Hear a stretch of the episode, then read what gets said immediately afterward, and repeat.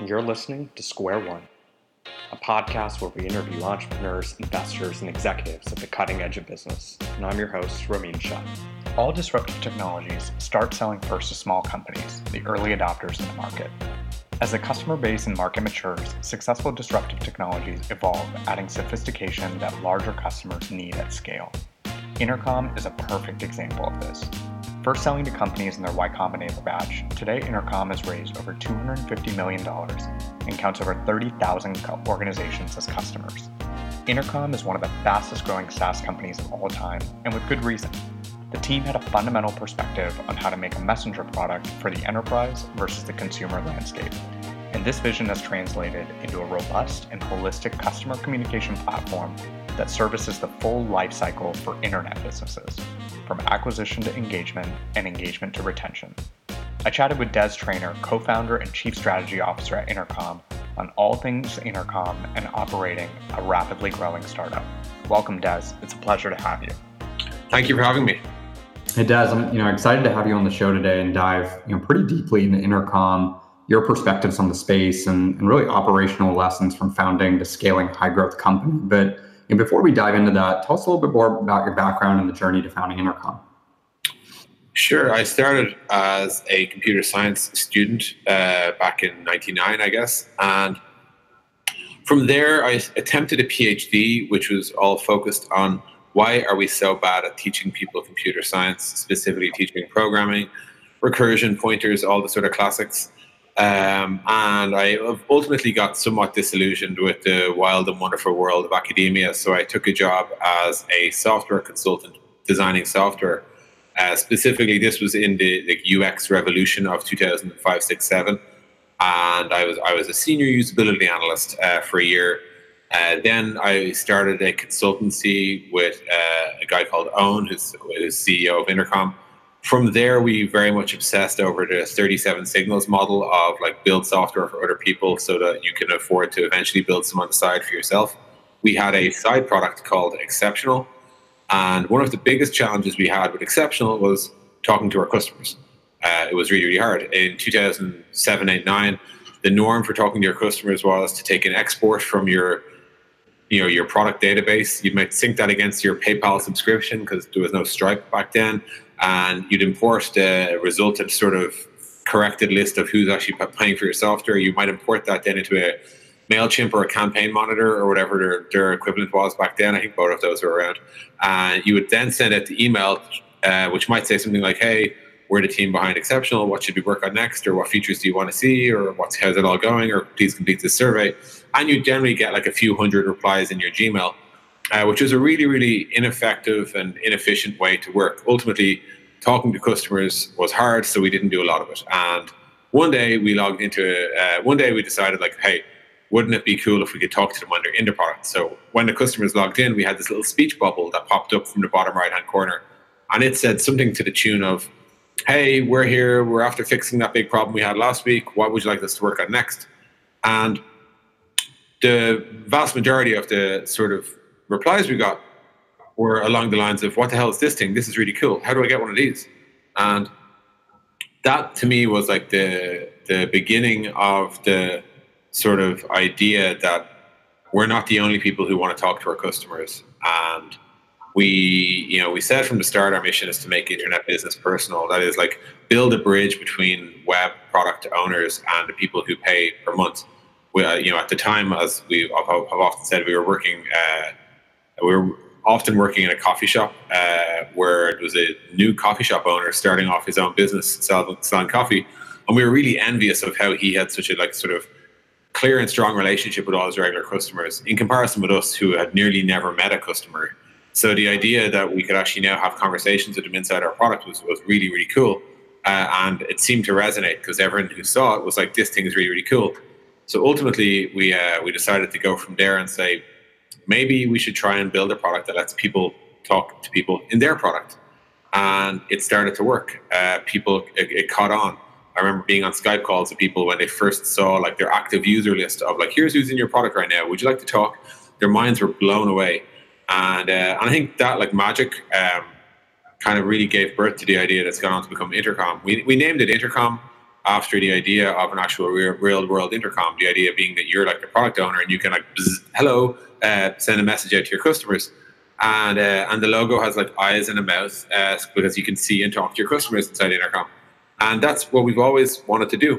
And um, I think over the seven years that have passed, we are like our our language and our thinking and framing has like ex- extended as we've sold to more and more customers. Today, we talk about things like marketing automation, you know, lead capture, like all that, all the sort of like standard dialogue you hear.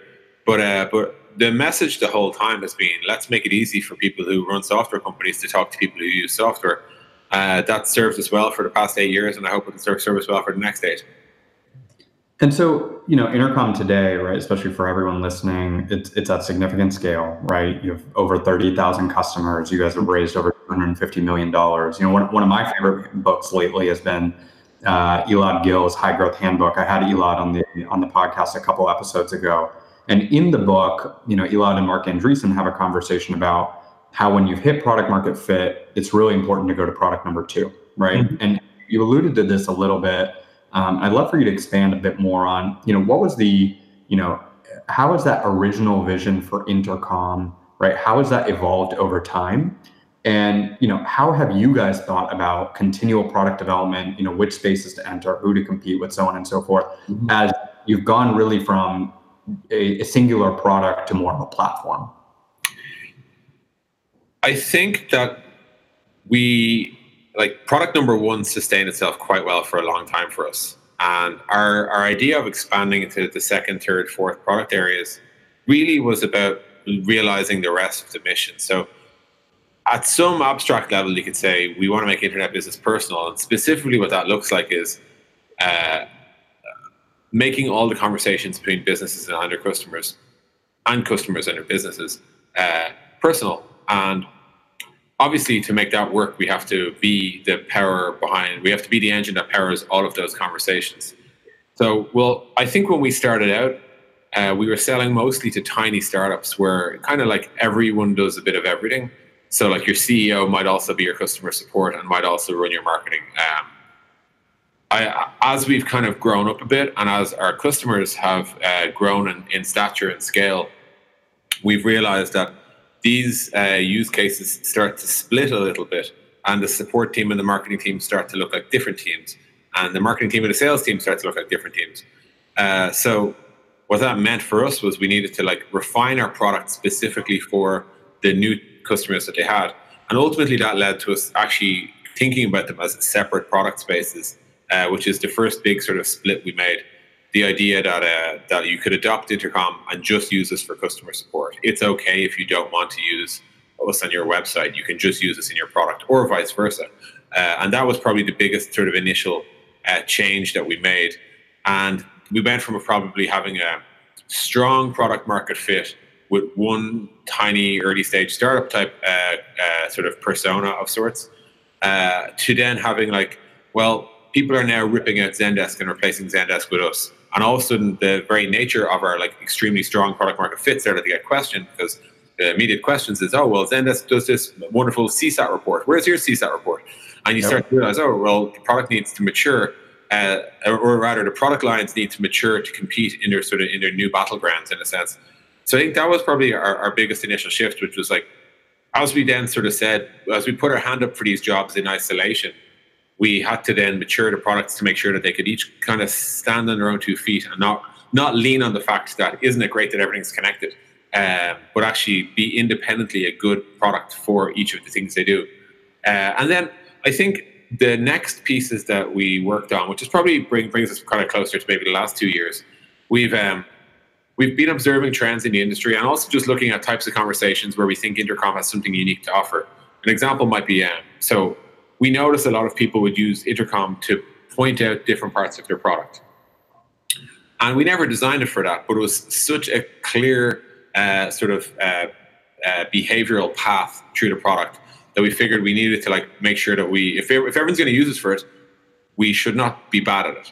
So uh, so we released a product tours feature uh, specifically saying like, that's the type of conversation we think we can add a lot to. We're already in the product, so we can do all this in a really, really smooth way. Uh, so so we, we launched that product, and it's been a resounding success. The other like sort of big uh, seismic shift in the industry is like Intercom, businesses that use Intercom tend to talk to their customers more. Uh, and that can be surprising because a lot of our competitive tools, their big claim is you actually don't have to talk to your customers as often, or or like, we'll find out ways to minimize your cost of support. And yet here's us waving a flag saying, but we're we're we're, we're going to amplify that. We're going to make more conversations. And like the real like, the real crux of this uh, paradox is like, we are going to get you valuable conversations, uh, whereas everyone else is going to get you like like you know, hey, there's a bug in the login type of conversations. So you kind of have this like this this two by two sort of axes of like, um, it, how valuable is the conversation to the business and how valuable is the conversation to the customer? And I think generally speaking, things that are not valuable to the customer are like uh, are the, are what we would call like dumb contacts. However, once you open up all comm channels, all comm channels, you'll get more of them. So how do you solve that without saying, buy Intercom? I know you need to add ten people to your support team. That's not a good pitch, right? Uh, automation is the answer. So what we now do is we have two products in this space. We have our custom bots product, which let, which lets you like start conversations with your with your customers and your visitors on your website. And it basically sort of says like, here's the five predefined paths that they can go down. And it's kind of like a chatbot style interaction. And then on the far end, we have like our answer bot product, which basically says like, based on all of the conversations it looks like you have, here are the things that account for like fifteen percent of your total conversation volume that we think are directly answerable because you're saying the same thing every time anyway. And to do that, we look at a, you know, we look at how, say, how often are the replies identical, uh, how often are they highly rated by the customer, et cetera. And we can kind of suggest, here is the things we think you can automate away with zero damage to your customer experience whatsoever. And that's our AnswerBot product. So I think like they're like, so our, our la- literally our last three releases were custom bots, AnswerBot, and producters. And that's like, I guess you could call that our product market fit challenges numbers four, five, and six for us.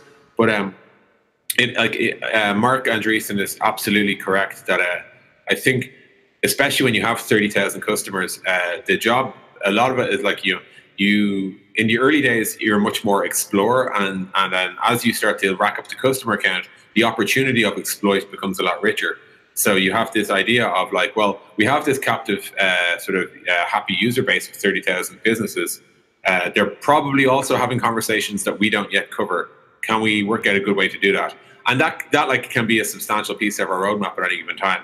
There is still other stuff which is like, hey, what else might we build that would like either fuel or motivate further conversations, or in general, you know, based on where we are, based on our platform today, what else can we, what, what new capabilities can we offer?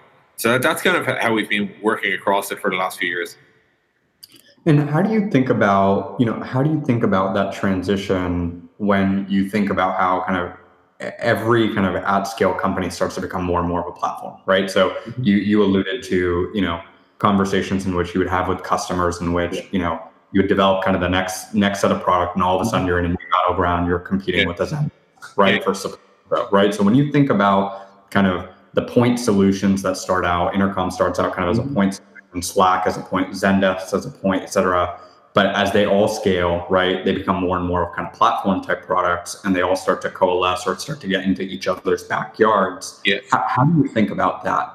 The logic behind, like, so we have a platform where we've like maybe like two hundred apps in our app store that are built entirely on top of Intercom. And, uh, and I think the logic for us has always been, we can't literally do everything for every business, uh, nor can anyone. Uh, what we, what our job is, uh, as you know, once you've kind of crossed your first true two or three hurdles of product market fit, your job becomes a lot more about what's the highest common denominator across the customer base that I want to serve. And I'm specifically saying highest common denominator. So like, what's the most we can do that is most common to everyone? And that's your core product. And then the platform piece then becomes, what are the pieces that we can't, like, you know, we can't justify investing massive effort in because maybe only five percent of our users actually need it. Uh, and that's where you kind of carve out opportunities for platforms, uh, sorry, for for a platform. So as an example, like we have, uh, you know, one of our probably most signature feature or, or uh, pieces of technology is our messenger, the thing that you see on every website. Uh, we like over the past maybe three or four years, we've had, we've seen maybe like fifteen or twenty, like direct pixel for pixel copycats of the messenger. oh, with some version of we're a little bit cheaper, or we do this, or we don't do that, or whatever, right? And um, and, and look, obviously, like some of the big incumbents have copied our messenger too, and that's fine. Um, the thing we had to avoid was getting into like a, a pixel war, like who's got the most beautiful messenger, or getting into a feature war of like, we've got attachments, now you've got attachments. All right, we've got emoji, now you've got emoji, we've got this, yep. You know. So you start to realize that, like, especially when you have the, like the largest uh, install base, that the best way to actually compete there is to say, we have the best platform for all of the edge niche cases that no one could ever justify R O I from an R O I positive point of view investing in. And that's what we have, and that's where the two hundred apps come in. So I think that's one whole piece of, of our platform strategy is like last mile integrations to serve the end to use case, if you know what I mean. Just really box off every every different way that Intercom can be used and make sure that we have an offering there. If you want to have an incredibly deep in-app survey, we have a Qualtrics app. If you want to have video calls inside your product, we have an Aircall app. We could never afford to support our own surveys uh, to, to that level of depth, or to our own, do our own like video calling to that level of depth. However, we could definitely integrate people who can. Um, so that's one whole angle of the platform. The other piece of the platform, I think, is like is the challenge around in- interoperability. As the product grows up, uh, it has to play nice with others. I think when you're when we're again when your customers are pretty small, the opportunity for you to be the single source of truth uh, is quite high. But um, once you start to scale out, it becomes uh, incredibly problematic because there will be multiple different uh, competing sources. And the biggest challenge you have there is to like integrate really well with like the, the kind of kind of the dominant players. For us, like most people who are in mature, like let's say mid-market companies, they use Intercom, but they also use Zendesk, or they also use Salesforce, or they also use HubSpot. And yep. if we don't have a way to sit nicely alongside that, then we we we risk like the customer not getting the full value of Intercom. So uh, so the other part of the platform strategy is to make sure that you're easy to integrate with and easy and you integrate really well with others. And sometimes that means us building our own things where, where we really care. And sometimes it just means exposing our A P Is, as we have done a lot of times, to let people build their own stuff on top. Like that's probably where at least one hundred of the two hundred apps have come from, is just people randomly saying, hey, you know, Intercom's got good use here, so we should adopt, we should integrate with Intercom so that our customers can all use it. So like, there's kind of like, there's a smorgasbord of reasons why platforms are useful. They can be competitive weapons. They can be interoperability necessities. They can be ways to sort of fuel future growth. Um, all of that is kind of necessary in a sense.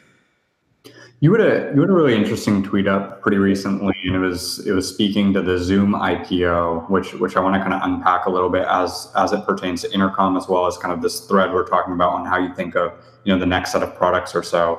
Um, and the tweet was basically, it put, you know, Zoom at the center of four concentric circles, mm-hmm. right? So the circles were, you know, one, when people tell you it's a problem, two, but it's a terrible experience to use any of the current solutions, three, and there's already a massive market for it, and then four, and you can envisage and build, you know, a much better product.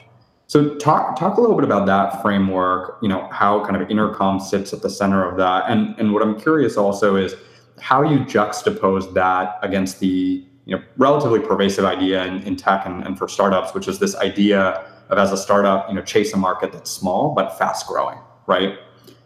Mm-hmm. I think so. Like, there's there's lots of ways to make money, um, uh, but I'll come back to that point in a second.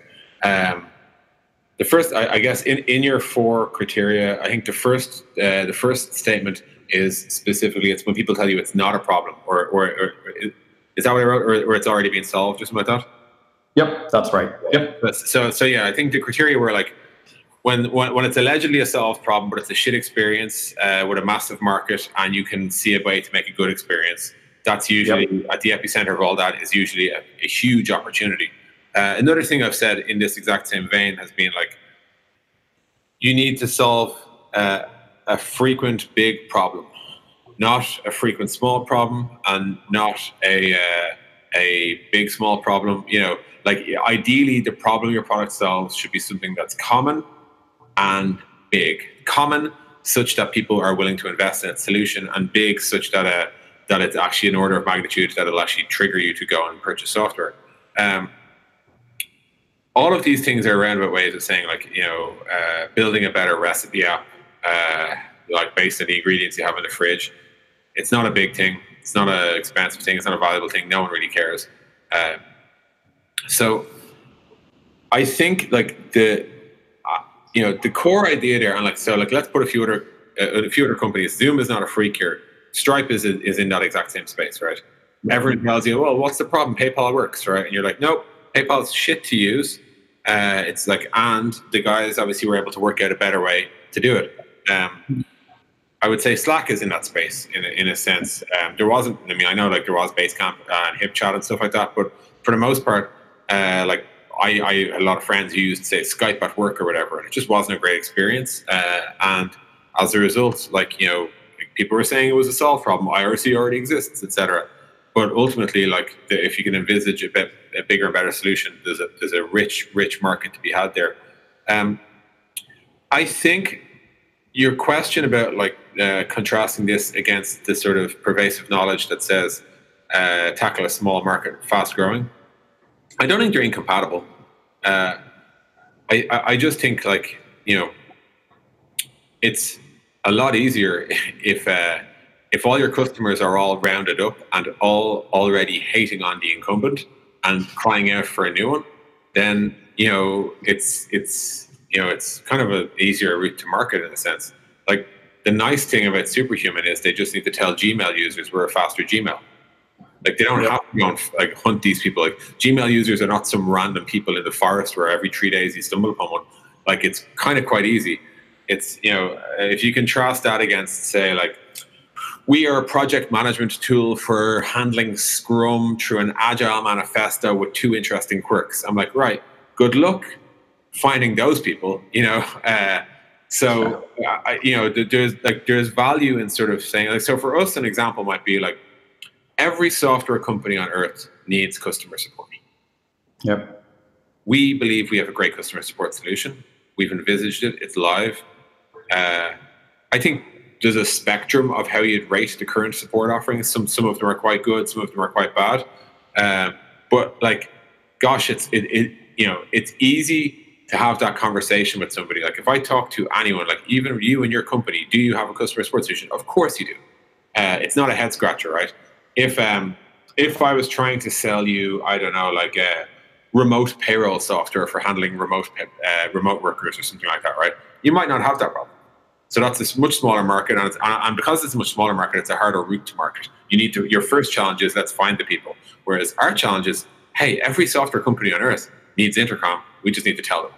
Uh, so anyway, so I think that's how I contrast it. it. All that said, like on the sort of uh, the general startup advice of find a small market that's growing fast, it comes down like a lot of this, and like so much, so much startup advice really ignores the challenges of marketing. A lot of this comes down to how easy is it to find the people. If you can, like, if you can find all of the like the addressable market really easy and get in front of them because they all read tech blogs or they all, you know, go, log into a certain Slack or they all like are susceptible. They're all, they're all reachable on Facebook or something. That's great. Like the, I think you have to bear in mind like the the addressability of the market is more important than the size of the market a lot of the times. Mm-hmm. So like if you're building a software that. For a small group of people that grows relatively fast, but they're really easy to get in front of and you're relatively differentiated, that's a much stronger position than, for example, trying to um, trying to sell, I don't know, like payroll software to every company on earth. Yes, every company on earth needs payroll software. However, you're going to have to really struggle to differentiate yourselves and, you know, so be it. So, I, I you know, the only other thing I'd say is, like, there is value in betting on trends in general. Like, Intercom massively benefited from the sort of growth of the software as a service uh you know, uh, trend that kind of kicked in in maybe two thousand seven and is still kind of ride, riding high today with all these I P Os. So um, I, I think, like, you know, if you can back ideas that are growing in uh, or like uh, back uh, both ideas or like target markets that are like growing in scale, that's really useful too. Uh, obviously, like in general, we're all doing that because all internet businesses are kind of blowing up in a sense. But like, um, like a, a great example right now might be like, I think remote working is going to be more of a thing in the future than it was in the past. Yep. So you could argue that, you know, one could uh, one could do good business, uh, basically putting together a remote index, which is an index of the stocks of all the software that helps people work remotely. And I bet you that would perform pretty well in the market, right? Uh, yep. So yeah, so I, you know, so generally I, I don't I don't disagree with the idea of find trends that are on the way up and back on them, but like Jesus, I also don't disagree with the winning lottery numbers, you know. So like, um, uh, that's that's fair. No, that's that's a that's a fair that's a that's a fair way to cut it, and a, and a really good framing. Let's keep going, kind of on this thread, right? Of operating lessons, kind of you know business lessons as, as you guys have, have scaled. Obviously, a, a hyper growth company. You know, before diving into that too deeply, I want to I want to take a step back and talk a little bit about the decision to be in Ireland. We started in Ireland. We were all Irish, and a few of us, we were four founders, a few of us had reasons to stay in Ireland. Um, we also, like, you know, one doesn't simply pack your bags and move to San Francisco. Like, there's a lot of, there's a whole chain of events that has to happen around things like visas and immigration. Um, I'm sure I don't need to explain it, like, but like, uh, so simply getting there isn't actually like a straightforward thing. Now it's like totally, a, a, it's totally achievable, but like it's, um, it was definitely like, you know, it wasn't like, you know, it wasn't like, hey, why didn't you drive twenty minutes down the road? It was like, hey, why did you up and leave? Um, I think that with the benefit of hindsight, we've been proven more right than wrong to do this. Uh, I think it was definitely a bet in twenty eleven. And there was a real tension. Like, a lot of V Cs would say versions of, when is the rest of the team coming over? We need you all in San Francisco. And they kind of like, you know, a lot of people say this and they, They make some pretty bizarre hand-wavy points around, like, oh, there's something in the air here or whatever. Um, for us, the decision simply was uh, down to, like, what is the what's going to maximize productivity, efficiency, and output? And anything that would have us all immigrating uh, would have been, or emigrating would have been a would have would have not would have at least been a pretty significant short-term hit. Um, mm-hmm. It's also a genuine, I think, a motivational thing. Like, we all had like family and friends here, and Uh, so like it wasn't a total no-brainer. But then there's also another piece, which is we know Ireland, and we had, you know, if you said to me in twenty eleven, name twenty-five people who you'd hire if you had a software company, I would have given you twenty-five names. And I look out the window right now, and there's twenty-five people if they're out there now. Maybe some of them gone on and started other companies, but like, you know, we had a, our own sort of addressable market in a sense in Ireland, um, and that meant that when we raised our first million in twenty twelve. Like we, we went from like four people to twelve people very, very, very quickly, because we kind of had the names already predefined. And, uh, and you know, so I think our ability to scale from an engineering, uh, product management, design perspective was really, really uh, strong. Stronger than it is for most Valley companies today. Um, and I think that really helped us. At the same time, I, you know, you know, V Cs were definitely saying it's more important to hire people in San Francisco. You should grow your team over here, blah, blah, blah. And I don't think that they were necessarily wrong. Uh, certainly not in twenty eleven, twenty twelve. Like it was, it was an easier pitch back then. Uh, I think that, you know, bluntly, if you want to scale a marketing org that has any experience bringing a hyper-growth software as a service type company to the market and, you know, getting into like one million in revenue, ten million in revenue, et cetera, Uh, you're not going to find anyone who's done it, plus or minus three people in Ireland. So like some functions we just literally could not have done in Ireland whatsoever. Sales would be one, marketing would be another. Uh, where you actually, if you want, if you want like executive leadership that's been there and done it, you kind of need to be in the Valley, or at least uh, maybe maybe New York. But like, uh, but yeah, for the most part, it's just not commonplace. However, uh, to the degree uh, that you need people who can like engineer and design software. We actually do have a lot of them in Ireland, and some of it's thanks to sort of the, the like the tech scene in Ireland, like like Amazon, uh, you you name it, Facebook, Google, LinkedIn, Amazon, Twitter, you name a company, they have a shitload of engineers here, and uh, and that's really really helped. Like we have a lot of say ex-Amazon people here, which is really good when you need to process as much data as we do because they've done it all, you know. So like I, I think like there was good reasons that we massively benefited from doing this in Ireland. Uh, from an R and D perspective, um, I think there was very good reasons why we had to do go-to-market in San Francisco. And then I think in the later years, we've found that, like, in general, spreading out is useful. Like, so we all opened a Chicago office and a Sydney office for, like, doing sales and support around the clock. Then we opened a London office most recently to tap into more and more R and D talent, more engineers, more designers, et cetera. Uh, so that that's kind of how it's been how it's played out. I do think... Um, I, you know, I've heard directly and and kind of uh, in uh, indirectly, the general V C narrative now is like, here's your five million dollars. Step one, get the hell out of the Valley. It's too expensive here. You're going to piss it all away in office space.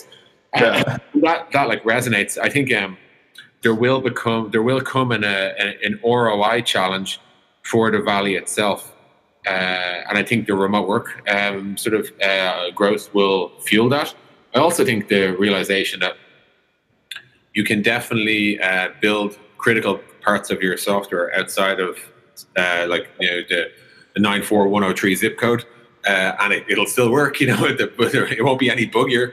Um, I think people are going to get this, and so I do think that like Silicon Valley has a bit of a challenge on its hands. Not like I mean, I think I think San Francisco will be better for it. Like, as in, I, I think this will be a positive thing for the city uh, when people start like kind of realizing they they don't need to compress as heavily as they are right now. Uh, so that, that's kind of how, how I see it unfolding. Um, but yeah, it, it's been interesting to watch the journey. The flip side has been um, Dublin has started to become like a more sane choice. Now we have like. Yeah, when we started, no one was here. Now HubSpot's here, and Zendesk are here, and all sorts of people are coming here. Uh, Stripe's here now as well. Like you know, uh, so like uh, it's you know, our choice has definitely been vindicated with the fullness of time. Absolutely. No, I think I was you know I was out in the in the valley at a startup, Series A startup, for about a year or so, uh, and then we got acquired. And it was it was interesting because when we were putting our fundraising materials together and ultimately closed, we raised about fifteen million dollars. It uh, so much of the cost went to customer acquisition, real estate, right, and then attrition of talent, mm-hmm. right, and how you attract good talent, yeah. right. And so uh, your your point is very sound, which is you know I'm in Atlanta now, where I'm originally from, mm-hmm. and the, the dynamics of the conversation when you raise you know a couple million dollars is very very different, yes, right. Um, and and I think there's actually something to it too, which was to your point that you know the value will be better for it. I think is. The idea of building software, product management, design, et cetera, become more and more democratized. It's actually very powerful to be closer to your customer bases, yeah. right? So one of the things we, we talk about a lot in the Atlanta tech scene is Atlanta's got the third richest um, you know, Fortune five hundred ecosystem in the States, mm-hmm. right? So there's nothing quite like it than going down the street to a U P S or a Home Depot, Delta Airlines, et cetera, and just yeah. understanding our problems are, right? Now, the big challenge in Atlanta, right, as, as many other cities in the U S is exactly what you mentioned, which is getting those, you know, twenty-odd high-growth salespeople that have led a fast-growth startup before, yeah. right? The marketing folks that know how to set up, you know, the ecosystem environments that are hiring good executive or senior-level talent is a, is a massive, massive yeah. challenge. Yeah, right. I, and that's generally true right across Europe. It's, it's basically true, I would say, anywhere that's not that's not the Valley and maybe Seattle. You know, that's about it. Like, yeah, you know, so and maybe New York, I guess. But like, you're you're talking about that number of cities. Uh, so like, so maybe the future is kind of like um, like a thin, thin, thin client type thing. Like where like you know, yes, the company is formally like run and that the, the senior most leadership team are together in a certain place, but for the most part, uh, like the talent is everywhere. Everywhere else is everywhere else. How have you, Des, as you've, you know, I, this is something I've been thinking a lot about in, in my own career. One of the things I've been thinking a lot about, and I'm curious to hear your take on, is how have you thought about, you know, your own kind of personal development and skill building as the company has continually scaled and grown, right? I mean, when, you know, when you're in an environment, I can speak kind of from a McKinsey perspective, but this is very similar to what, like, let's say a Google, uh, you know, any large tech company, et cetera. There's an infrastructure, there's resources, right? There's kind of a whole system, right? Now, yeah. I think there's different kind of, uh, there's different benefits of obviously working in startup or smaller organizations. A lot more is learned by doing and, and a lot more quicker mm-hmm. rep. But I think you have to be a lot more intentional about the way you think about your own kind of personal development and skill building. How, how have you thought about that, especially because of the growth that Intercom has experienced? Yeah, I mean, part of it is you often put yourself last in all these circumstances. So like, if Intercom succeeds, the like the pressure on me to get another job is pretty low. Or like uh, so, like the idea, you know. So that's not to say I don't want to grow, but it's just like uh, it's the reason why you can kind of uh, not obsess too much about your own like ability in a sense. Um, yeah. The reason I'm obsessed with my own ability is mostly to make sure I can still do the job that I do have. Um, so like the like generally speaking, as as my role's evolved, or as anyone's role in the startup evolves.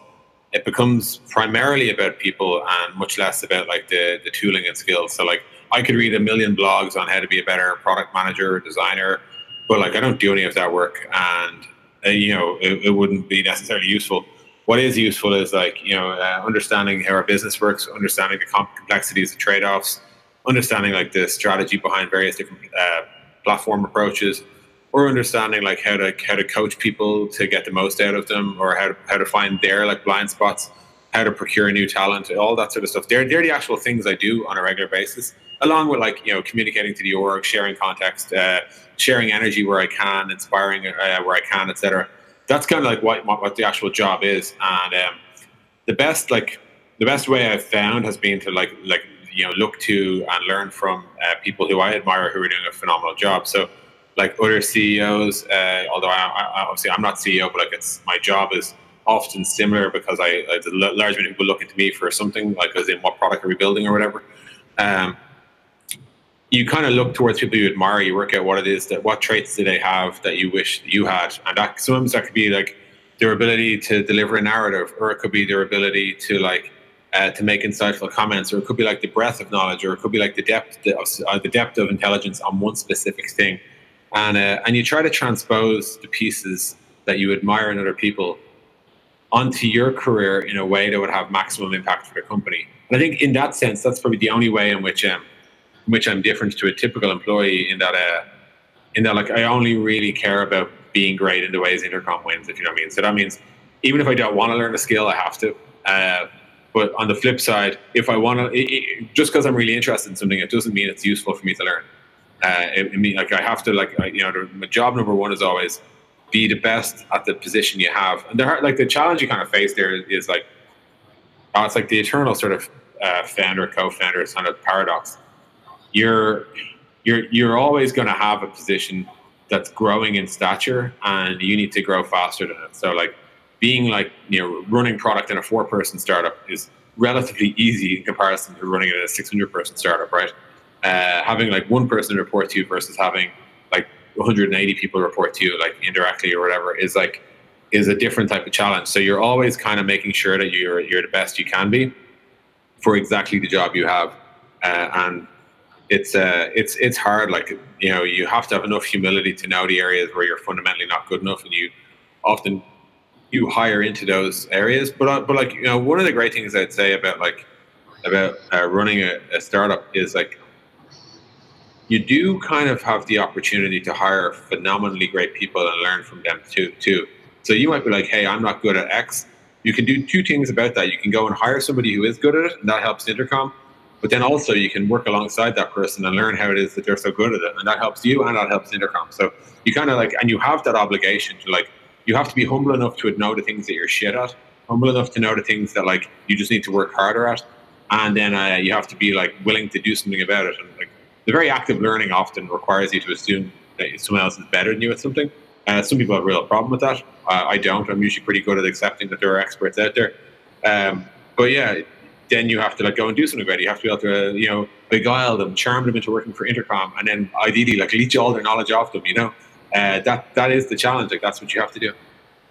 Yeah, I think the that's that's actually one of the biggest takeaways I've had in, in my role for the last six months or so is, I think the quicker that you can accept the humility of, you know, it's a couple of things, right? One is, I think you have to have an attitude of humility. I think the second thing is you have to have an attitude that at the end of the day, if you're the person with all the answers, you haven't set up the team the right way. Yep. And then the third thing is you have to be hyper self-aware, right? Yep. To really recognize what are my spikes and where, where am I very, very good and I can help the yep. organization, and where are areas that are either blind spots or it's not the highest R O I yep. of, of my personal time. And I couldn't agree with you more, which is I think the lens of thinking is very different because it's the kind of lens of thinking I approach with our organization as well, which is ultimately at the end of the day, you're one hundred percent aligned with, you know, whatever is good for the business. Yeah. Right, is what we're going to kind of do, right? Which can be very different than, you know, I think that's the culture to aspire to build, but that can have its own kind of practical difficulties, yeah. you know, on the ground in different organizations, especially as you grow more and more.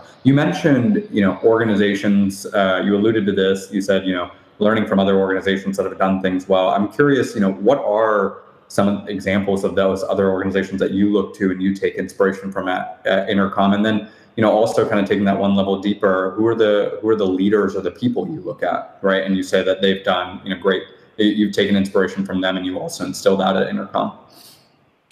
Um, one person I greatly admire uh, and know a bit is uh, Patrick from Stripe. And um, one of the things he said on this exact topic, uh, which really resonated with me, is um, it's dangerous to look to contemporaries and and assume that they're as good as they sound. So So mm-hmm. such and such a company raises at a five billion dollars valuation and they were like only founded yesterday. They must be amazing.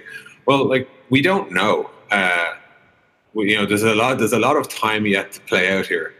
And uh, that company could go to zero or it could go to five hundred trillion. Who knows, right? Um, yep. When you, it's kind of like similar with books, right? If you if you gave me one hundred books to read uh, uh, for all time, I probably wouldn't pick one hundred that were all released in the past year. Why, why would you, right? In some sense, like you know, there's probably been better books written before, and, and actually, with the longer the, the longer the amount of time has passed since a book was published or a company was founded, the more information you have about how good it actually turned out to be. Yeah. So, like for me, knowing the type of company Intercom is, like as in we are not Pixar and we are not like Supercell, right? Like as in we were a certain we're a B two B SaaS company, right? Um, I look to like the best examples of those types of companies that have like have like achieved the most, uh, and I've done so like in ways that I admire, like not by doing like you know dodgy deals or like by like you know having like you know basically doing things in, in a way that I think is appropriate. Uh, so for me, like the it, it's hard to get away from companies like Salesforce or Microsoft or things like that because like. You know, we ha- we've had like a good fifteen years, or in Salesforce's case, maybe twenty, in Microsoft's case, maybe thirty-five, forty, whatever, uh, years of looking at this. And we've learned a lot. And it turns out they're really good. You know, now, how do we learn as much as we can? Well, good. Let's find the best books written about those companies. Let's find out if the people who worked in those companies have like, written anything good. And let's go deep on that. And, and like, there's, you know, there's almost always better insight there than there will be, and I really I hate naming companies, so I'll just like take your fictional multi-billion dollar company that's hot shit in the valley right now. Uh, yep. I think there's more to be learned from Microsoft probably than there is from the fictional hot shit in the valley company right now, because who knows in two years' time that they could have their lunch eaten by some up-and-coming Y C scrappy app, or they could have burnt in an entire hellhole, or it could have worked out maybe their software doesn't work at scale, or they never cracked the enterprise, or actually the valuation was way too high and they're not as good as everyone thought they were. We don't know. So why take that bet, right? So uh, so I think that's how, that, that's how I think about it in a sense. Um, and then like to answer your second question, I guess, yeah, it's hard to get away from like uh, Patrick and John at Stripe. I think they're like phenomenally, phenomenally smart people. Then also people I think who just analyze the industry and, and frequently have a, have good takes on things. So like a lot of like the... A lot of the folks who I find most insightful um, are often people who who have like you know seen the problems I see from the inside out and have solved them. Uh, and maybe today they're a venture capitalist, or maybe they still hold a position. Um, but like you know, in general, it's like like if David Sachs wants to talk on Twitter, if the C E O, say former C E O of Yammer, he now is a V C. But if he wants to talk about selling to enterprise. Uh, or he wants to talk about what it's like to work inside a large company, I look at that and I say, well, he, you know, Yammer obviously had a decent exit and he's worked at Microsoft for a bit, so he's seen both sides of that. He also knows a bit about M and A and he's had multiple successful startups and he was in PayPal. I'll take his opinion over somebody who's got like a, a you know, a, a, a Flames style tweet, uh, Twitter feed or whatever, right? Like, like I, I generally like, you know, I, I try to like, when I'm just going to say, hey, I, I follow this person because they're generally smart, it's usually because they have like exhibited a track record of making good, smart decisions in times when, when smart decisions were needed and necessary. So, um, and like, you know, it's random to pick on Sachs, but it's just he was the last tweet I read uh, before I jumped on. Um, but like, it's, it's, it is that type of thing. It's like I look to people who have done the things that I hope to one day do. Uh, and if they can reason clearly and make good articulate cases as to why they made decisions, then that's a proof that it wasn't a fluke. And uh, and that's really important too. So that's kind of how I think about it. There's there's two kind of questions I have to, to round out the conversation. They both go in a, in a slightly different direction. The the first one is is pretty tactical. This is something that you had tweeted out that I have taken a lot of inspiration from and really instilled into my day-to-day. So I have to thank you for that. That's first. But it's the Venn diagram construct between your to-dos, your email, and your calendar. Right, and I wanted to talk a little bit more about that idea, uh, and and you you know you obviously have different explanations for what's going on when specific circles overlap one another in different ways. But I, I especially as I entered into this new role, into more of a leadership operational role as opposed to a, kind of a consulting advisory role, I've really taken actually that construct to heart, and it's it's actually increased my productivity quite a bit. And I I think it's I think you had a very good way of articulating something that instinctually is easy to understand but difficult to frame, and not not necessarily many people follow. So talk talk a lot talk a little bit more about that. So, so like the the gist of the tweet is that like you you know most people who do productivity who work in, with productivity tools treat buckets. They have like their email, uh, they have their own to do list, and they have their calendar. And the the heart of the tweet was: email tends to be shit that lands on your plate from other people. To do tends to be things that you want to get done because you write that. And your calendar is actually the sort of the acid test of reality. It's like, what are you actually spending your time on? Uh, I often have my E A frequently uh, report back on, on any given month, where did I invest my time? So like literally where, like of, of what percentage was in one-to-ones with my direct team, what percentage was working on X, what percentage was working on Y. And I often find that's interesting because that's like where the rubber meets the road. Like the, there's a phrase I think Clay Christensen said, like, if you want to see a company's strategy, look at its checkbook stubs. Because like literally where you invest is what you do. And um, for me, like the, the thing I'd say is time is the only zero sum thing. Your to-dos can grow exponentially and you can have hundreds or millions of things. And your email won't stop. But this moment, this forty-five minutes I've spending talking to you, I don't get it back. Like that was on my calendar, and that's the difference. Like there's no, there's not nine other meetings that I'm also tipping away on at the same time. This is it. So the, at the very heart, it's like you should treat your calendar like your ultimate to-do list, because it's going to be your to-done list. When you ask yourself, what did I actually get done? The calendar speaks the truth. And I think a lot of calendaring tools are not designed with that mindset, because they basically try to sort of say, hey, well, the world's your oyster. You know, the days are twenty-four hours long. You've got seven of them in a week. Uh, let's go, like thirty-minute increments. Um, I think like a, a different way to think about calendaring would be you sit down at the start of the week with all the shit you want to get done, and you allocate it into all the slots, and whatever's left is left, and that's it. Um, so, I, you know, the, the biggest advice I give to people is honestly, like, look at your calendar and then get into the habit of designing your calendar. And sometimes you should do that at the start of the week before anyone else gets the first stab at it, right? Because, you know, it, you know, email is an open invite for anyone to grab anyone's attention, right? That's like, you can do that. Uh, no one else can write into your to-do list, but the problem is your to-do list doesn't go anywhere. Whereas your email, you will, you'll go to every day and you'll reply. So your to-do list doesn't like complain, right? It doesn't whinge. It doesn't say, why aren't you getting to me? You know, um, but your calendar, the clock ticks, the, you know, the, the minutes we have in life are all finite and they all whistle away. And, you know, if you want something to literally get done, you calendar it. And if you can't calendar it, it's because you can't find a space for it. And therefore, you're saying other things are more important. And uh, and I think like that, like once you actually accept those kind of forces of, of nature in life, you start to get much more like, no, I won't jump on a podcast, or yes, I will go to your conference or whatever. Like those things are so easy to end up on your calendar, not realizing that, hey, this... every single thing in your calendar that isn't on your to-do list is the shit that is the reason you don't get your job done. You know what I mean? So like, so th- that's the kind of the overall rant of it. And um, and like after I posted that tweet, a lot of people reached out saying, "Hey, I'm designing a different type of mail client, calendar, to-do list, whatever, right? One that starts off with time allocation as a first-class principle, whatever." And like, I do think we're going to see more interesting shit in this space as people realize that like, there's just no end of work. You know? Yep. Yep.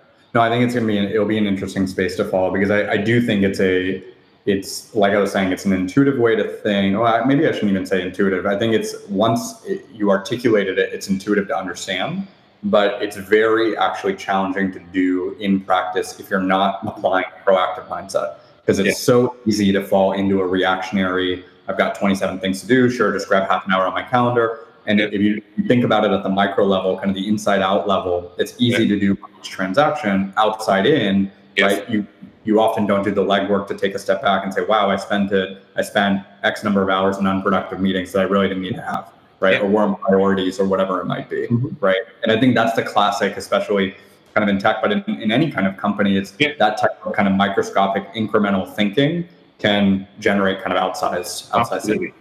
I, I think I agree. So as, as a final question, Des, um, you know, and, and this is actually, frankly, why I wanted to have you on the on the show today. You know, reading your story online and, and this article in particular that you wrote was was very inspirational to me. It touched me actually quite, quite frankly, quite personally. Um, this past February, you authored a, a very personal post um, titled She Would Be eighty Today. And and I want you to talk a bit more about the post, and, and obviously feel free to go into as much, as little detail as you're comfortable with. But I, I want you to talk about it, A, because I think it was it's very impactful. B, it's obviously clearly very personal. But talk about, you know, what it's all meant for you and how it's really shaped your outlook on your journey, both at Intercom as, as well as just in life generally. Yeah, I tried to write a post February the thirteenth every year for like, I guess, six, seven years now. And I always felt like it was, in some sense, uh, the, the I could never get it perfect enough or right enough or like get it to summarize everything. The, the post was supposed to be about my mother who died right in the early days of Intercom.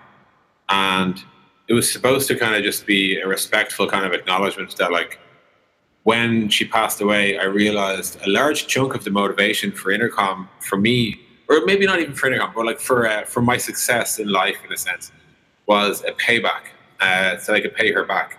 And robbed of the opportunity to do that, I kind of had to re-examine what the hell was I doing? Like, why not just go get an easy job? Like, you know, you know, like where where is this drive going to come from now? Uh, like the. The post goes into it in more detail, but like, you know, nineteen eighties Ireland wasn't a rich place, and she was a single mother, and uh, and I, I like I had like I had like three brothers and three sisters, and I was the youngest.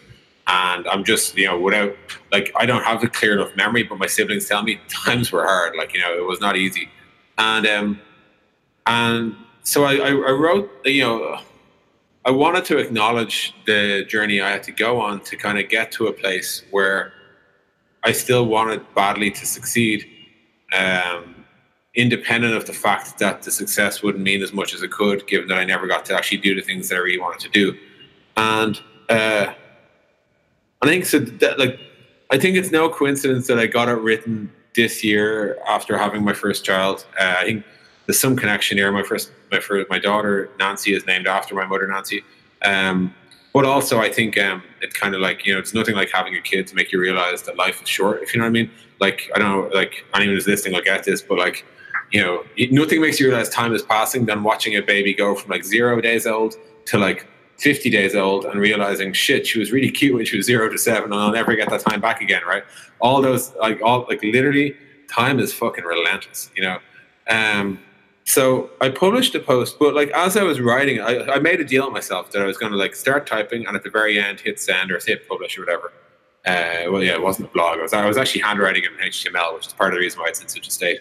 Um, and th- that was the deal I made myself, but like because uh, I knew that way I'd get it done. So I so I went into it. It was a single pass write. I, I, I've since gone back to it once to neaten up a few glaring typos, um, but.